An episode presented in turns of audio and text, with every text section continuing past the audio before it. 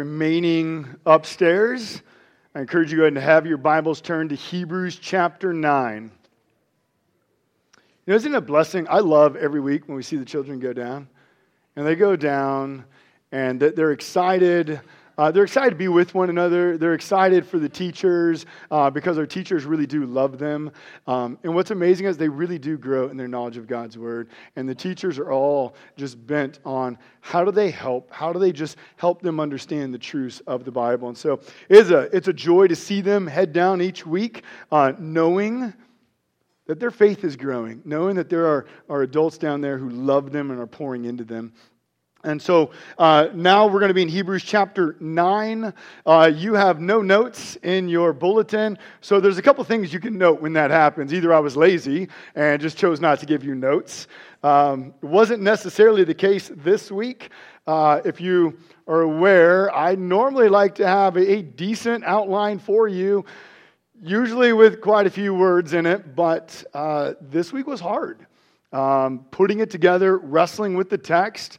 Um, it was um, Friday morning. Raymond's here, and he's like, "You got something for me?" I'm like, "Nope, just print."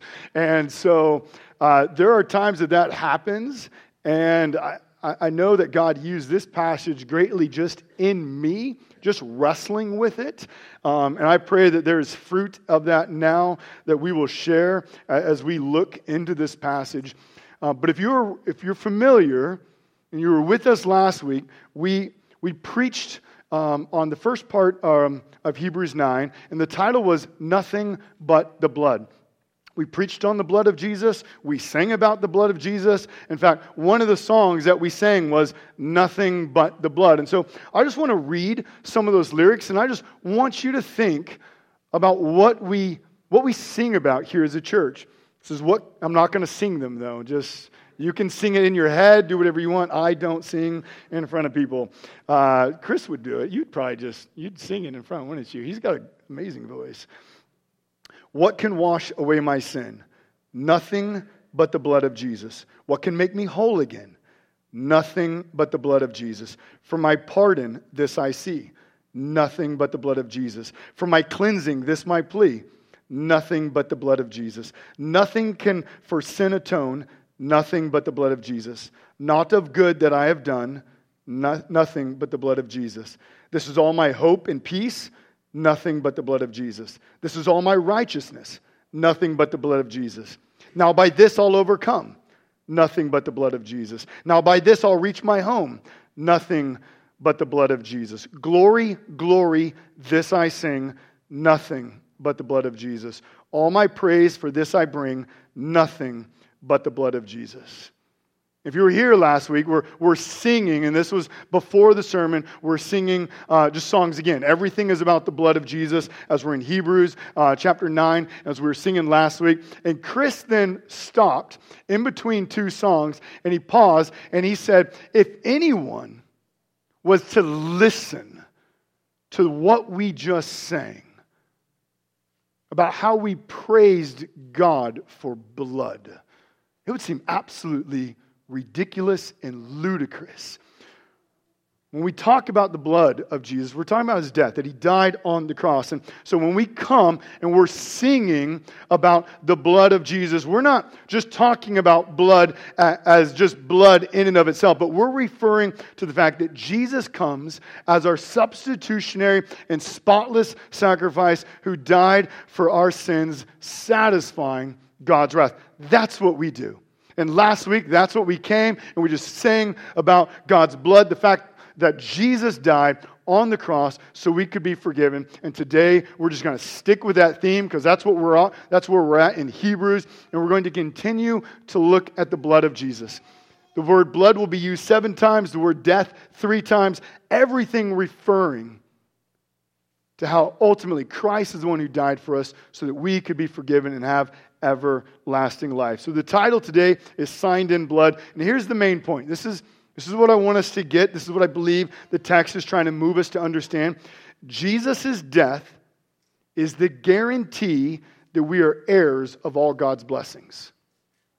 Okay, it's only through his death that we will receive his blessings. Only through death. So that's what we're going to see. So if you have your Bibles, I want to encourage you, stand with me, and we're going to read verses 15 through 26.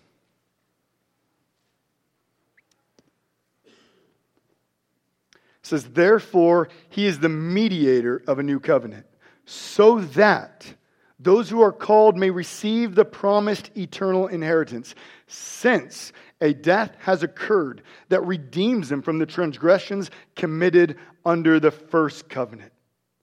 For where a will is involved, the death of the one who made it must be established.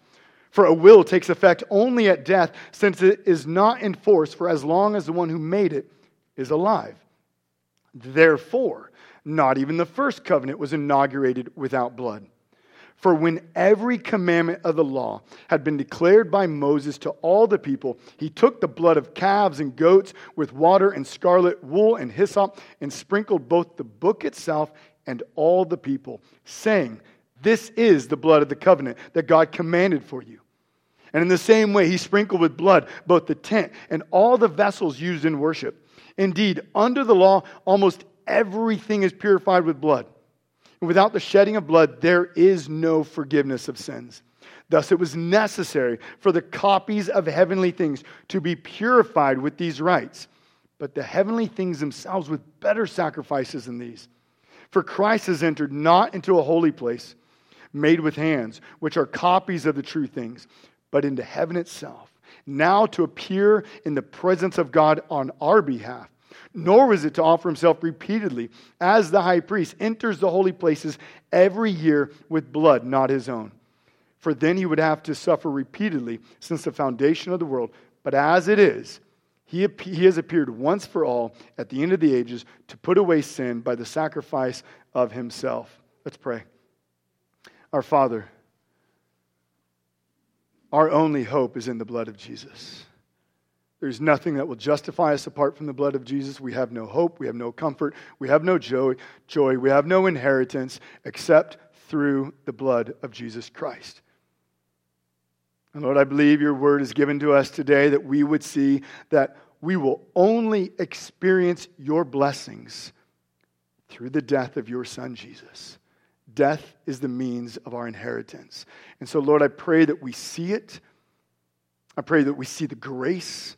I pray that we see how, Lord, you in your great sovereignty have provided everything that we need in order to be saved, that we would boast in your name and not in your name, and not in our name.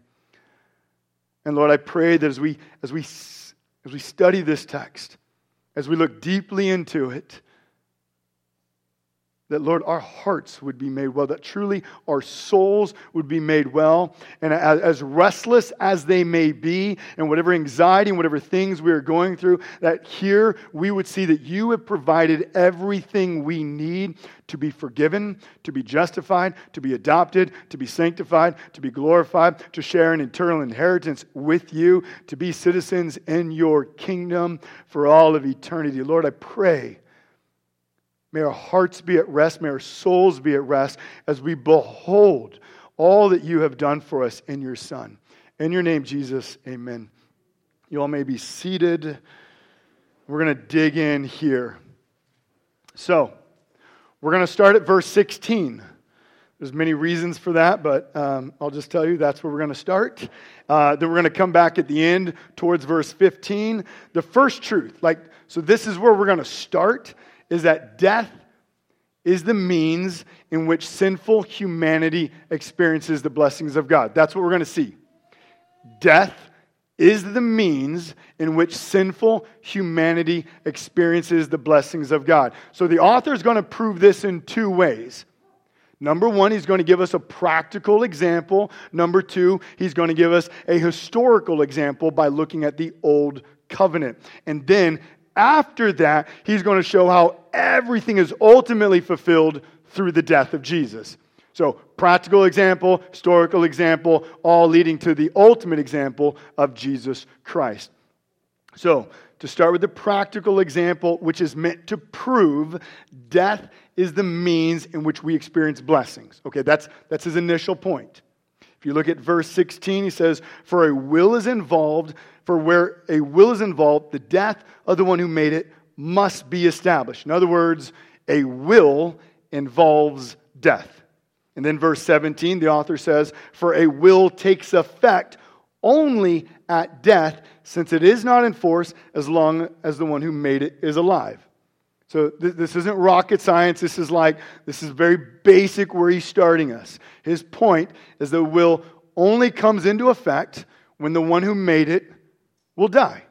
So if you, um, many of you might have wills. If you're a parent, you, you, may, you may have a will, and then you are giving certain assets that you have, possibly to your children, and they will receive those upon your death, not before, right? So that is what the will states. And at, at your death, that will will be read, and they will receive the blessings that you have given them through your death. Does that make sense?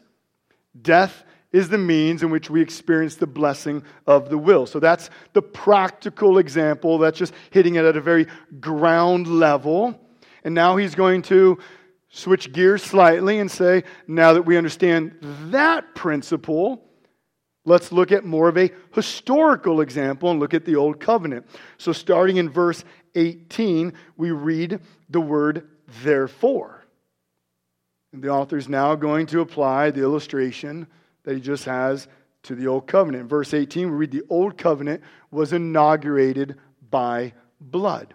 And then verses 19 through 22 show that everything was sprinkled with the blood when the Old Covenant was established. In fact, you'll read it talks about the people being uh, sprinkled, the book being sprinkled, the tabernacle being sprinkled, all of these things being sprinkled with blood. And we actually read about this all the way back in Exodus 24 when the covenant was being made. And so I just want to read that so you can just see where the author is getting this from in Exodus 24. So in Exodus 24, starting in verse 3, we read this Moses came and told the people all the words of the Lord and all the rules.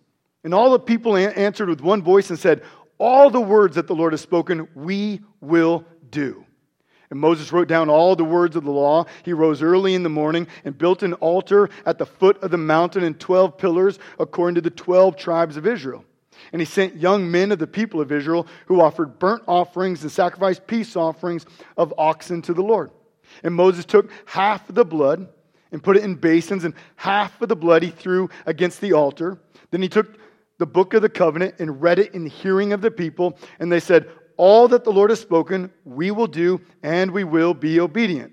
And Moses took the blood and threw it on the people and said, Behold, the blood of the covenant that the Lord has made with you in accordance with all these words. So everything is sprinkled with blood. And, and if you're familiar with the Old Covenant, then you know that it not only was established with blood, but it was characterized by blood everywhere. In fact, if you read Leviticus chapters 1 through 7, some of our favorite chapters, right? Right? You're like, eh, maybe. Um, uh, chapters 1 through 7 is sacrifice, sacrifice, sacrifice, sacrifice, sacrifice, sacrifice. And it's basically just a repetition of sacrifices and just slightly different. You have the guilt offering, the sin offering, the burnt offering, and just, but everything is with blood be a priest in the Old Testament was extremely blood, bloody. Their garments would be stained and dripping with blood every single day. The ground outside the tabernacle would have puddles of blood everywhere. Now, let me ask you have you ever dreamed about your work? You know what I mean? Like you go to bed and you dream about work. And when you wake up, you're totally not rested, right? Like it's like you just put in eight hours and then you wake up and you're just worn out just to go actually to go to work. Well, I just, I just want you to think if you were a priest in the Old Testament, what would you dream about? The death of lambs, the death of goats, the death of bulls, blood, blood, blood, blood blood everywhere. Now you could say, well, why? I mean, this is kind of gross and disgusting. Why is this people of God so consumed with blood? Well, look at verse 22. Under the law, almost everything was purified without, with, with blood. And without the shedding of blood, there is no forgiveness of sins. So what we see is blood purifies, and in parallel there, so to explain purify and brings forgiveness. Through the blood, we experience forgiveness. And the reason the text says almost everything is purified by blood is because the law actually it was so gracious. God made provision for those who were too poor to have a lamb or a goat, and they might bring a grain offering. But for the most part, everything was, was cleansed through the shedding of blood. So, what do we need to know? What do we need to understand here? Well, one, blood, death, is the means in which we obtain forgiveness of sins. But why? What Israel's learning in the Old Testament is that the penalty of sin is death. And they know that so well because every day animals are sacrificed on their behalf. Every day, rather than them dying for the sins, animals stand in their place and are dying for their sins so they could experience forgiveness. Romans 6:23 in the New Testament says, "The wages of sin is death." So the sacrificial system in the Old Testament was a temporary means that God gave Israel so they could experience his blessings. We have a sinful people. How is it that a sinful people will experience God's blessings, His provision, His presence, His protection? How will that happen? They're sinful. Through the blood, through the death of these animal sacrifices in their place. Now, you might say that that, um, now you might say, why would God require death? Is that crazy? Is that too extreme? Is that fair? Is this, like right here, like this idea that God requires blood, death, in order to receive his blessings, is that why some people think that the God of the Bible is angry and wrathful and they want nothing to do with him? It's here that I think we have to pause and we need to remember if we have a wrong view of God, then we will not understand the gravity and the weight of our sin. And if we don't understand the gravity and weight of our sin, then we will not see why we need the greater sacrifice of Jesus Christ on our behalf. So if we if we misunderstand who God is, we misunderstand sin and we will misunderstand why we need Jesus or even if we need Jesus. This is why when we read our Bibles, we must ask the question, what does this text tell me about God? We have to ask that question. Too often, what's the question that we ask? What does this mean to me? Why is this applicable? Why should I know this? What am I supposed to do? And and the reason so often we walk away sometimes going like, I don't know if I got anything out of the text today. You ever feel like that? It's okay. You know, you guys were a little shy with Sum Young, and he was sharing, but we don't have to be shy. So have you ever felt like that? Like, like you read and you're like, I read Leviticus 1 through 7. It's a lot of blood, a lot of sacrifice. What do I do with that? We're starting in the wrong place. So, anytime you're walking away from the Bible going, I, I don't think that was very helpful for me today, you started off wrong because you're starting off with a me centric theology going, Well, I need to know right now how this is good for me. When what we should be doing is, What does this tell me about God first? Because only if I understand what this tells me about God will I then understand why this was ever written and given and why it is needed for me to know, understand, and apply today. Does that make sense? If we start with me, we're going to miss it, especially when we're in some of these texts in the Old Testament because we're just going to be like, this, this is crazy stuff. But what does it tell us about God? And then we're going to be able to make proper understanding of what it means for us today. So, what's the question that we have to ask every single time we read a text? What is it? What does this text tell me about? Good. Good. You know, you're doing better. We'll get there. I think we have some more interaction coming. Um, so, if that's what we need to do, then that's what we're going to do now. Because we're in a text that's telling us, man, we need death in order to experience his blessings. And that, frankly, sounds weird and strange. So, why? Why does sin require death? Why is forgiveness so costly?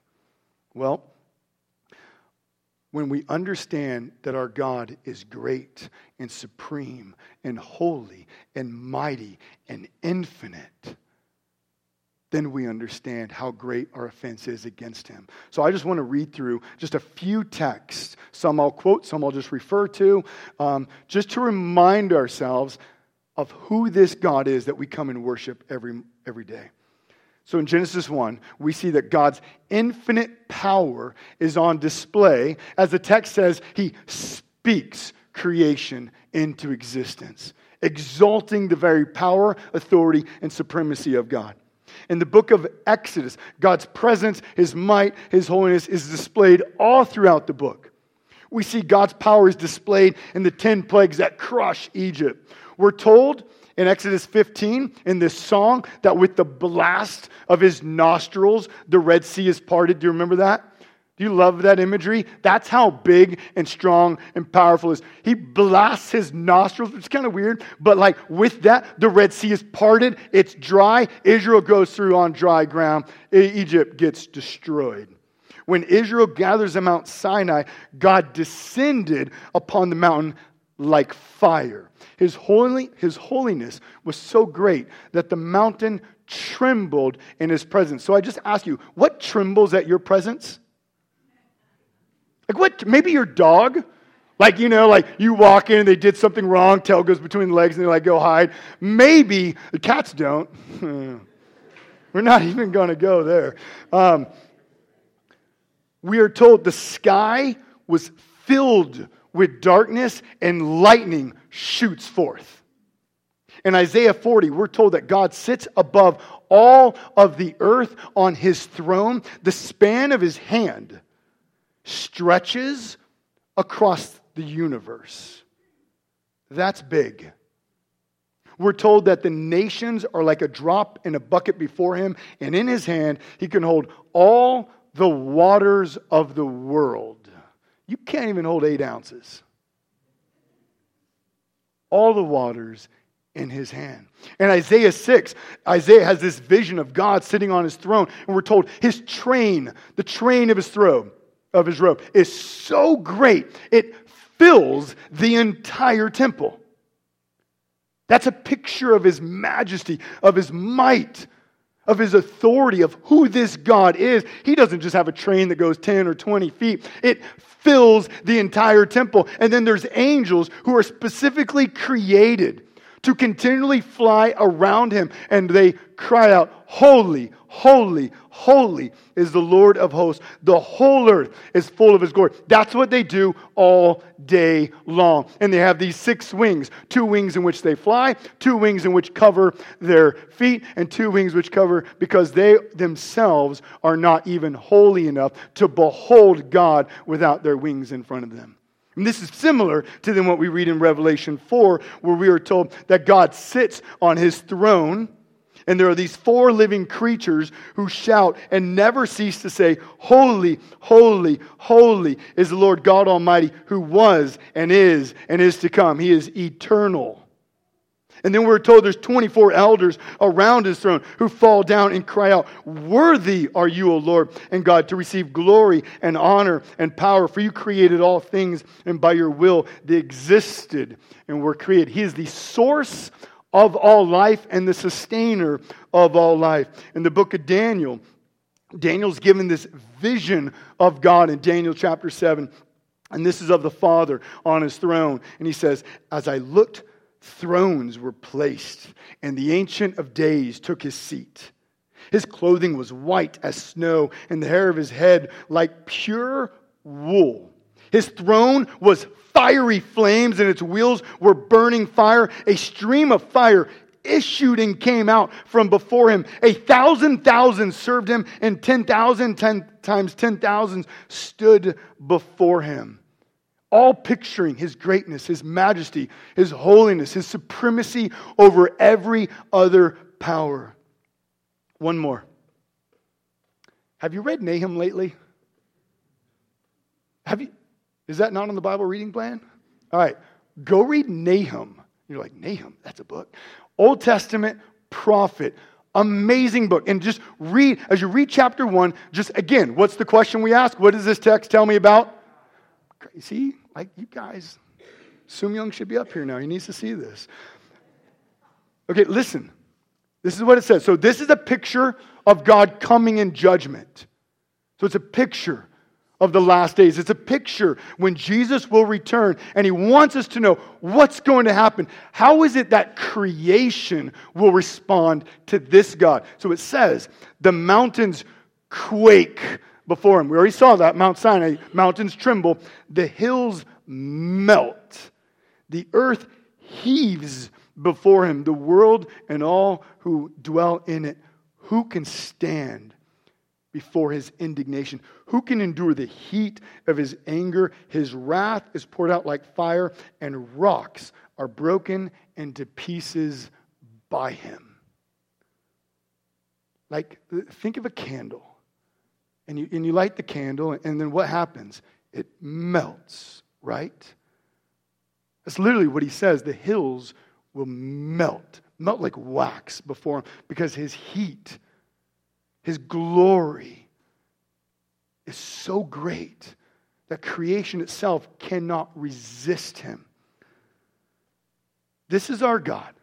This is the God that the Bible presents to us from Genesis to Revelation. He's holy, He's great, He's mighty, He's creator, He's sustainer, the hills melt like wax. His throne is fire. There's no impurity that comes before him.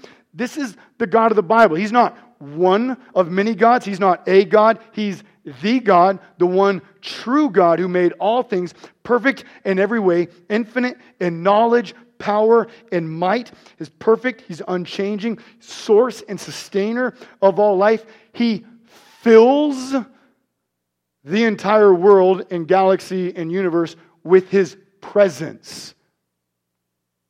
Fills it. He's that big. He just is everywhere. There's not one inch, one inch in all creation where he's not present. His rule has no limits. Nothing thwarts his purposes. His glory and holiness is greater and brighter than 10,000 times 10,000 suns. This is our God. So when we go, this is our God, that's when we begin to understand how offensive our sin is against Him. Because it's saying it's this God that we've rebelled against. It's this God that we failed to worship and honor. We've thought we could live in rebellion to Him without consequences, or perhaps, like Psalm 14 1, we've thought that we can deny his existence altogether. And so, what's the penalty? It's death. For our sin, we deserve death. Consequences are always based upon the authority of the one offended. Get that? So, if we have the ultimate, highest, greatest authority, and that's who we offended, why is the penalty so great? So you see, death is not severe, but rather it's quite appropriate when we acknowledge who the God is that we have offended. Death is only too severe for gods that we make in our own image. Do you understand that? That's why we recoil. Because the gods that we make wouldn't require that. But we need to remind ourselves that we didn't make this God. He's not made in our image, but we are made in His image. And when we think that God is like us, we will trivialize sin and we will think that sin is not so offensive. And we have example after example of that in the Bible. Think, think of Luke 18. We're told that a man, it's actually a story of two men, we'll just focus on one. A man goes up to the temple to worship God. He stands off by himself and he begins to pray. And this is, what, this is how he prays I thank you that I am not like other men, extortioners, unjust, adulterers. And then he turns to another guy who's right there, a tax collector, and he, he probably points and he says, or like that guy, the tax collector. And then he proceeds to list his righteous deeds before God as if he is to be impressed. Now, if you're like a track, at, track star, track athlete, imagine boasting in front of Usain Bolt how fast you are. I'm really fast. I was first in high school, and he's like, I was first in Olympics. Like our boasting is like nothing compared to him. And as much as that fails to compare, just think how much does our boasting fail before God? So we have a religious man who ignores his sin and boasts of his righteousness in a place of worship. Do you get that? A religious man in a place of his worship, in the place of worship, boasting in his righteousness. Can that hit close to home? Like, just think of that. Have you ever done that? Have you ever gathered with the church and you thought of yourself better than others? As if the bar of righteousness in the church was you, and everyone would be better off if they were more like you and acted like you and thought like you and spoke like you? Is God lucky to have you on his team? Like, do you make Team God stronger? Like, really? Like, when we read all these things about God, and then we're like, He's happy to have me because I'll do what He can. I'll fill in. He'll put like most of the pieces of the puzzle together, but don't worry, I'll do the ones He can't. When we trivialize God, when we don't think properly, we trivialize sin, and we're all guilty of this. We're all guilty of this. Um, this last week, youth group, yeah, you made a sermon illustration. Chris is teaching, and we're, we're teaching on the Sermon on the Mount right now. And, and Chris is teaching on murder. And, and so this, this, is what, this is what he reads. You have heard that it was not said to those of old, You shall not murder. And whoever murders will be liable to judgment. Okay, murdering people, bad. If you murder someone, the death, the judgment is death. But I say to you, this is Jesus, that everyone who is angry with his brother will be liable to judgment. Whoever insults his brother will be liable to the council, and whoever says, You fool, will be liable to the hell of fire. Have you been angry lately? Like God, God doesn't just look at the externals. He looks at our hearts. He hears our grumbling. He knows our anger. He knows our every lustful thoughts. So I just want to ask you have you trivialized sin? I just want you to think of that at this moment. Is there anything you need to confess?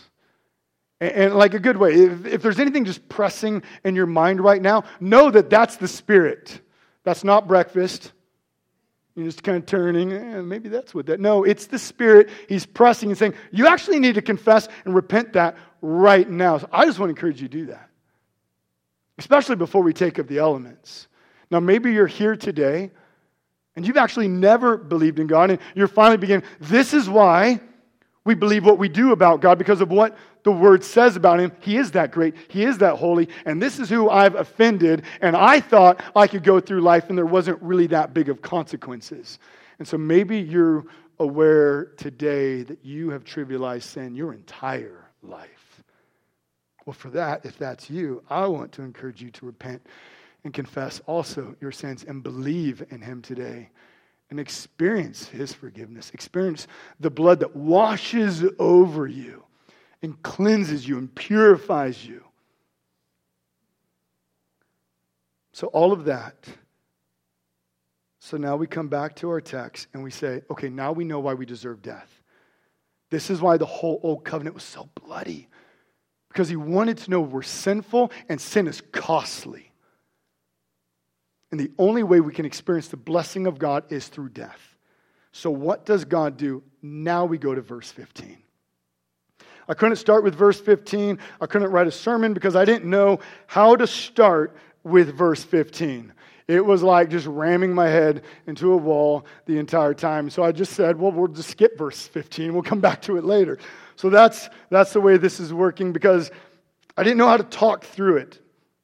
But here's the point the practical example told us that blessings come through death. The historical example then builds on that. The blessings of God come through death. But we know that the historical example of the Old Covenant was temporary. It was never ultimate. It was a symbol. It was copies. It was shadows, all pointing to a much greater sacrifice, which is Jesus. So Jesus is the true and ultimate death that graciously gives us all the blessings of God. That's verse 15. He's like, this is the point of this passage. It's only through Jesus and his death that we will experience God's blessings. Look at verse 15. It's the word therefore. When the word therefore is there, what do we ask? What is the word therefore, therefore? You can remember that one? I know, I have confidence in you. Verses 11 through 14, if you forgot them, here's the summary. They're all about the death of Jesus. Bigger summary, you can go back and look at the sermon last week. So, everything is about the death of Jesus. On the basis of Jesus' death, Jesus has now become our mediator. Okay? Mediators are often those who stand in between two angry parties. These parties have wronged each other, so the mediator comes, is going to find common ground, point out mistakes and sins, so that these parties can be reconciled, right? Mediator not rocket science. But we don't have two parties that are equal and sinful, do we? We have God who is perfect and righteous, who has done no wrong, and then over here we have sinful man.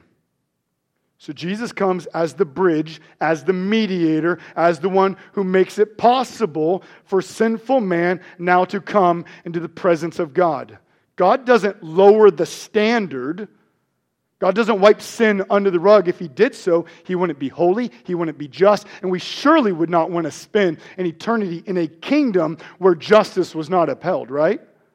That would be hell.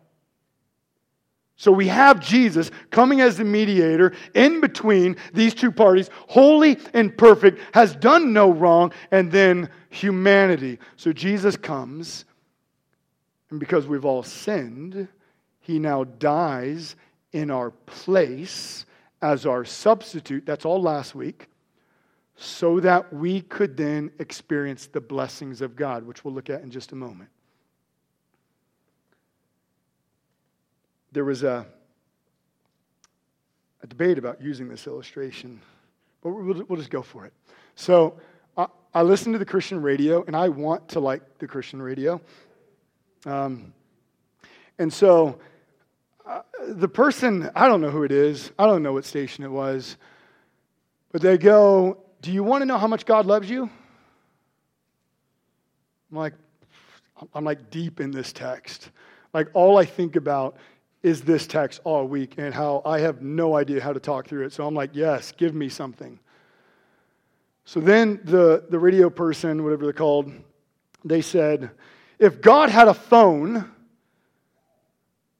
your picture would be in it. That's how much God loves you.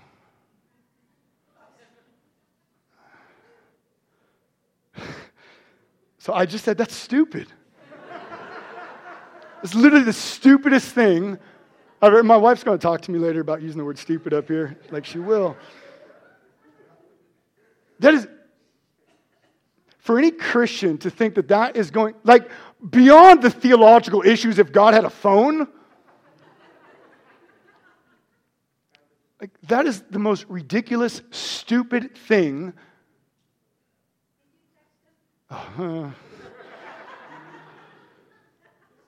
Like, I was like yelling in my car, like on the way here. It's like that. It's stupid. That's not how we speak as Christians. You want to know how God loves you? Let's speak biblically about that. It's got some good stuff. 1 John 4 9 and 10. In this, the love of God was manifest. So John's literally saying, You want to know God's love? This is how he revealed it. God sent his only Son into the world so that we might live through him. And this is love. This is love. Not that we loved God, but He loved us and sent His Son to be a wrath absorbing propitiation, a wrath absorbing sacrifice for our sins. That's love. If you want to know if Jesus loves you, look to the cross. Don't look at your phone or someone else's phone. That's just stupid. There's no greater act, there's no greater demonstration than the God of glory sending his son to die in your place, who we are completely and absolutely unworthy, so that we could then be saved. And notice what happens we receive the promised eternal inheritance. God gives us everything, holds nothing back. Do you get that? He holds nothing back. He sends his son to die in your place. So, so to put this back in like context, God has a will. To use the example in verses 16 and 17, and he states that his children will receive all that he has upon his death. Okay? There's a problem though. God can't die, he's eternal. And that's why Jesus took on flesh. So he would come and he would stand in your place as a substitutionary, spotless sacrifice, satisfying the wrath of God, so we could become children of God. And our names would be in the book of life. And we would receive everything that God has. And what is that? A whole nother sermon could be spent. Chapter 10, verse 16 and 18 says this I will put my law on their hearts, I will write it on their minds.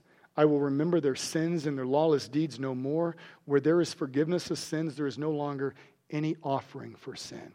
Absolute, total forgiveness. If you believed in Jesus, that's true of you now. Do you get that's now?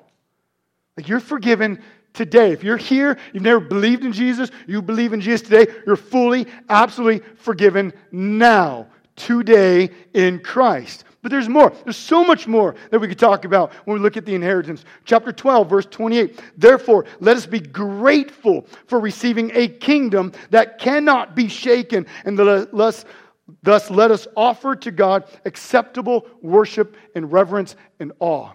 You've been given a kingdom an everlasting kingdom in which God dwells, reigns supreme, is characterized by righteousness, peace, everlasting joy, and you are guaranteed to live in that kingdom for all of eternity. All the other kingdoms of the world will crumble, will fall, will melt before Jesus when he returns. But for all who know him, we will be made like Jesus. 1 John 3 2 will be made like him because we will see him as he is, and we will live with him for eternity.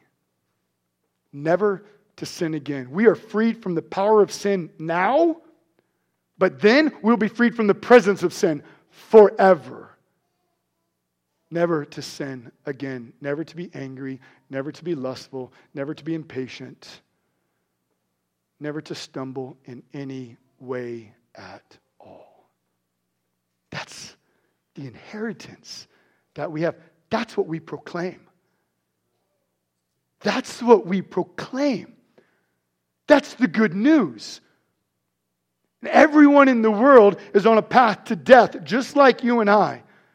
And the only way they come into the presence of the one who knows, or in the presence of God, is when we share the gospel.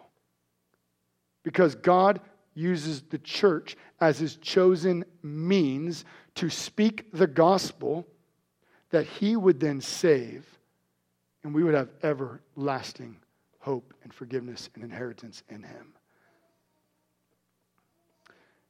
Now, real quick, and I skipped a few parts, but that's okay.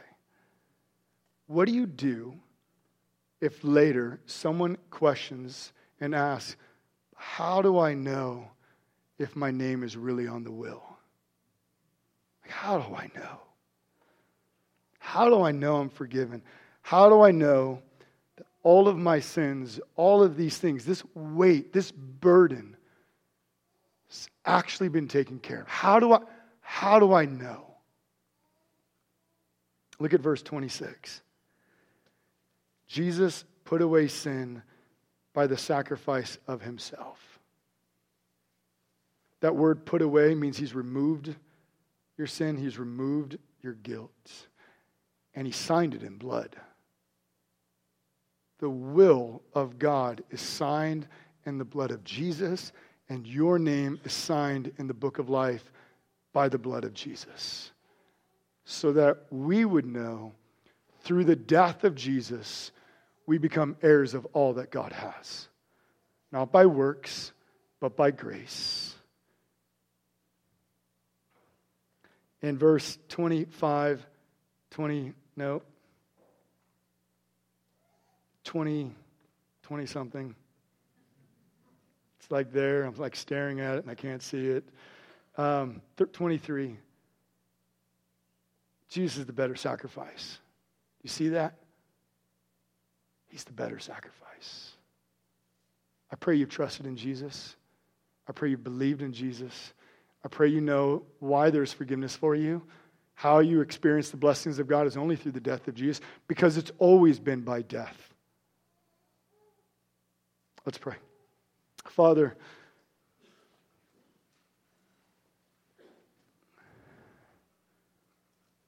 Father, we just praise you. You have given us everything. You have made us heirs with your Son Jesus by the gracious death of your Son so that we could be forgiven, our sins covered and put away and dealt with, so we will forever live with you. And while we come in empty handed, having nothing, you give us everything. And Lord, I pray we know that. I pray. I pray if there's anyone here who just wrestles with the burden of their sin and they feel like it just weighs down upon them, they would know that the only hope of having that burden removed, of that sin taken, of that debt being canceled is through the death of your son. I pray they know that. And Lord, as your people, I pray we don't trivialize sin. May we remember the great cost that was given so we could be saved.